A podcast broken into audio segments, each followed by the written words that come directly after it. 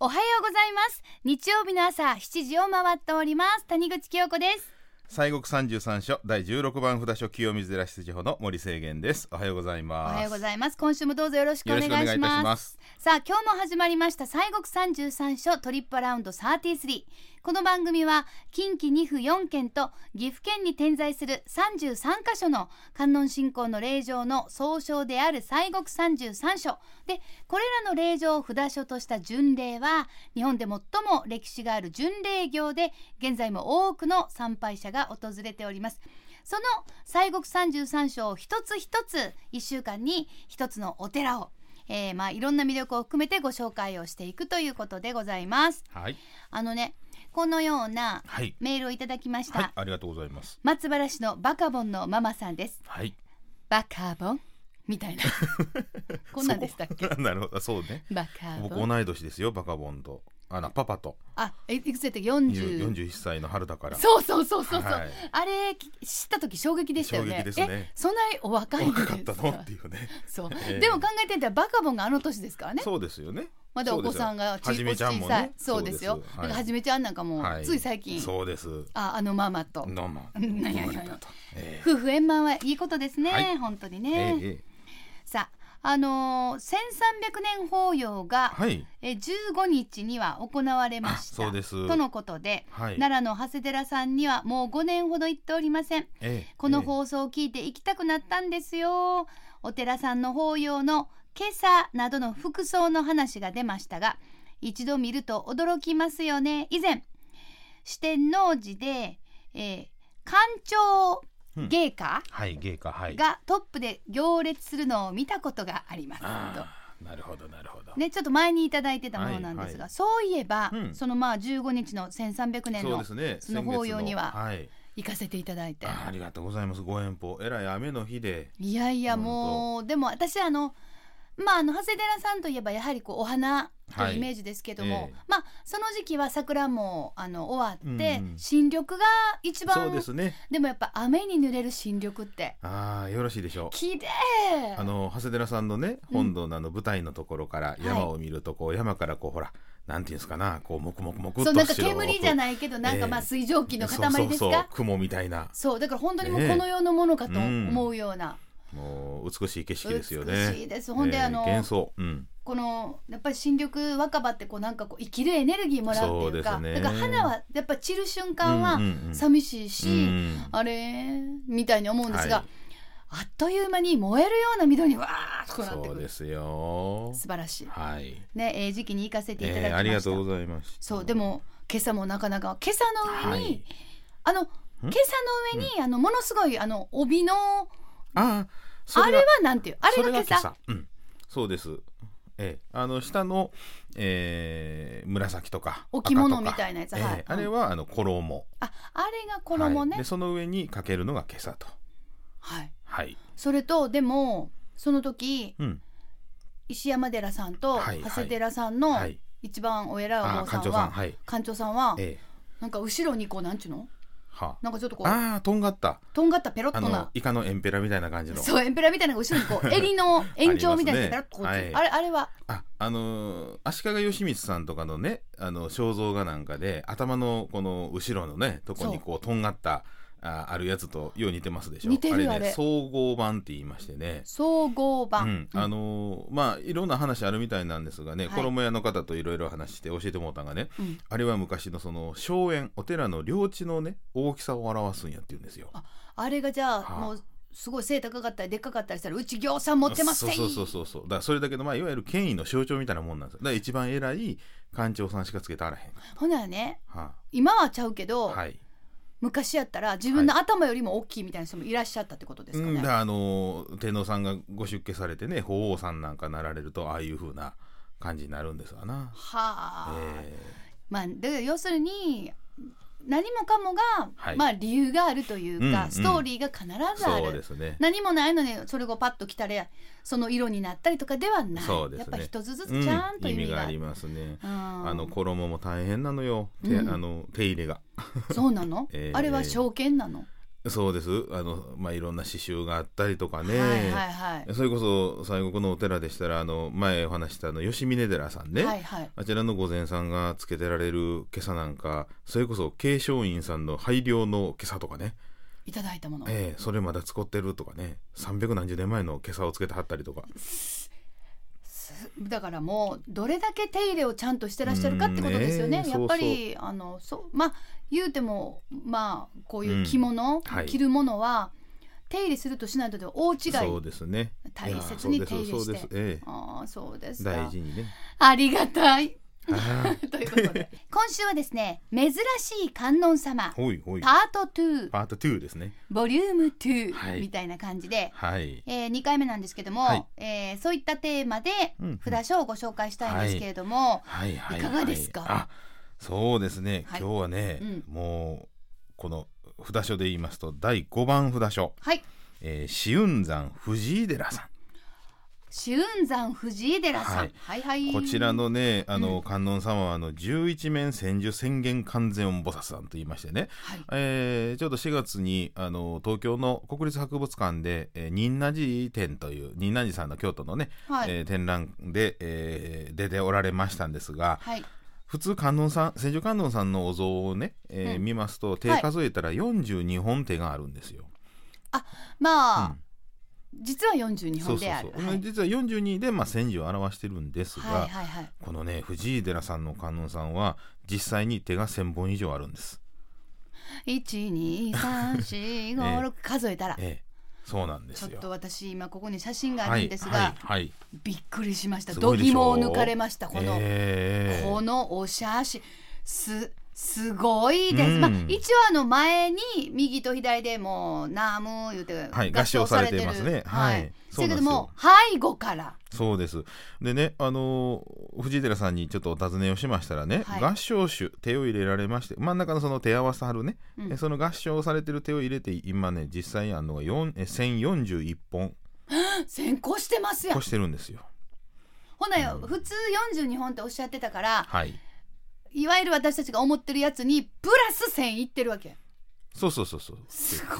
うん、でおそらくね1,042本やったんかなとまあどっかああそうですよねん破損したりとかあるんかなとは思うんですけど、あの大きさね仏さんの大きさも台座から入れましたら2メーター4 6センチ大きいでしょビッグう、仏う様、ん、で仏さんだけではね144センチ1メーター44小柄な仏様まあまあ台座入れたらね大きいですよ、で ねはあえーしかも、うんおー作られたのが天平時代、うん天古い平でしょ時う代天平の田舎の天平時代ですよすごいええであの時現が経って存するう千手観音さんのお像の中では最古のお像というふうに言われてましてね、まあ、はい当然まあ国宝指定を受けている、えー観音さんでございまして、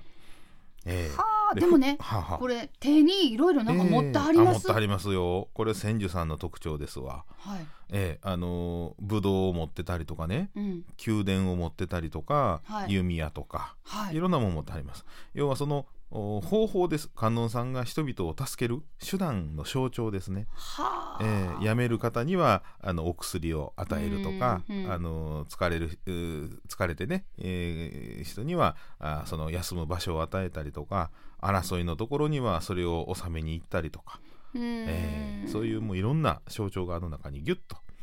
あります。はあそうえですーか、でまあ普段はねこれす秘ごいわ仏でしてあはいお扉が閉まっております。うんうんうんはい、しかしまあ毎月18日観音さんのご縁日の日にはお扉が開きます。はいええ、なんであの毎月18日行きましたらお姿は拝むことができると。たいだやーええ、ただその全身は見えませんよあのお堂の中にありますから、はいはいあの本堂のあのお寿司の中ですんではいあのこの間の東京の国立博物館はもうお寿司から出てはりますから裏側からも全部見られたんですけれども、うん今はまあ正面からあなんですけれどもでもまあいわゆるお手手は見ることができる、できますできますかあこれ本当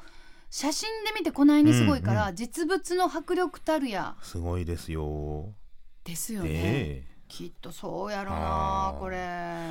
えでまあこの藤井寺さんのね、はい歴史っていうのもまあ古いお寺で、うん7世紀の後半にえー百済から渡来をしてきました、はいあの藤井氏という、えー一族が、まあ、氏寺として開かれたというのが、まあ、伝わります。渡来人ってやつですね。そうです渡来はい氏はいはいはいで。この時のね藤井氏の藤井っていうのはあのくずくず湯のくずありそまうすでしょなんですよ。はい、あのくく普通ずのに。井でくず、うんえーくず井であの藤井とでいうもこれはもうくずはいいと書いて藤井と読むといそうなんねなんかねこれも聞くところによるとその村寺って昔ありましたでしょ習いませんでした、あの歴史の教科書はいはいはいはいあ。の村寺のあの交換行為の名前がその藤井というそうなんですかは。あそういうふうな、んまあ、らしいんです。はいはい。で、えーまあ、お寺がそれで開かれまして開でかすれまねした。でその後お聖武天皇の直眼によりましてあの大伽藍が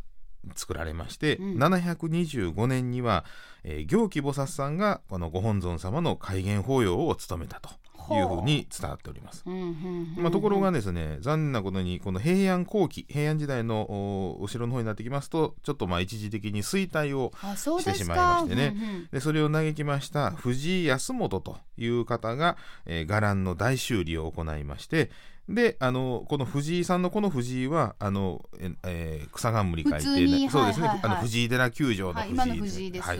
でその藤井康元さんがその修理をしたでこれねあのクズの藤井氏って先ほど言いましたけれども、はいくあのクズ井でね藤井これたまたま同じ名前やったんですたねま。たまなんですね。はい、はそうい、なはんいですですからあー地名その藤井氏のあの藤井康元が、まあ、うん大修理をしたということで、まあ、それに、え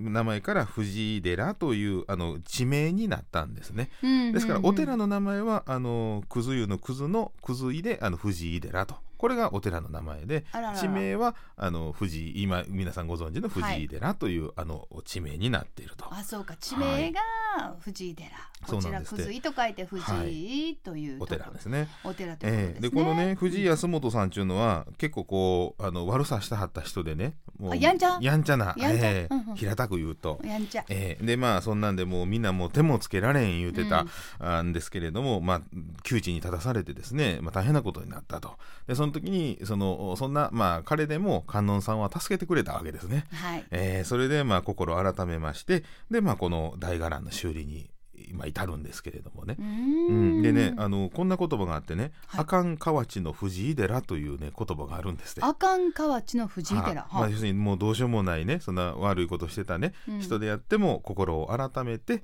えー、観音さんのお力でねこう心が変わっていったということで「まあ、阿寒河内の藤井寺」っていうふうなことも言われた。いやもえうえ藤井さん、観音様に出ようてよかったですね。ですから今はねそのお医者さんにこう見放されたねもう患者さんとかでも「あの治してください」って言ってこう観音さんをお参りに行かはるのもこういうふうなところからね、あのご利益が。があったりとかいうことで伝わっております。そうですかは。い。まああの藤井寺市と言いますと、はいもうね言うたらまあ大阪市内からも近い、うん、そうですねア。クセスもとってもしやすい。そうそう駅からすぐですからねだ。から今日ほんまにもうさっと行ける感じのところですけれども、そうですさあ他に見どころと言いますと、はい、はい、そうですね。あの楠木正成さんのねゆかりのお畑掛の松というのがありましてね、はいあのーまあそこに陣を張った時に、えー、この旗を松の木にかけたというところで畑掛の松、今実際もあのあるんですよ。うん松の木がね。うんあります。はい。それとかあのおあそこのお手洗いね、はい藤寺さんのはあのうっさま格と言いましてね。お手洗いが、うんうん仏,、はい、仏さんにあるお堂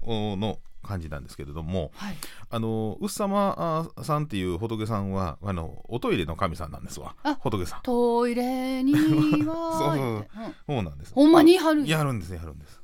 おばあちゃんほんまに貼ったんや って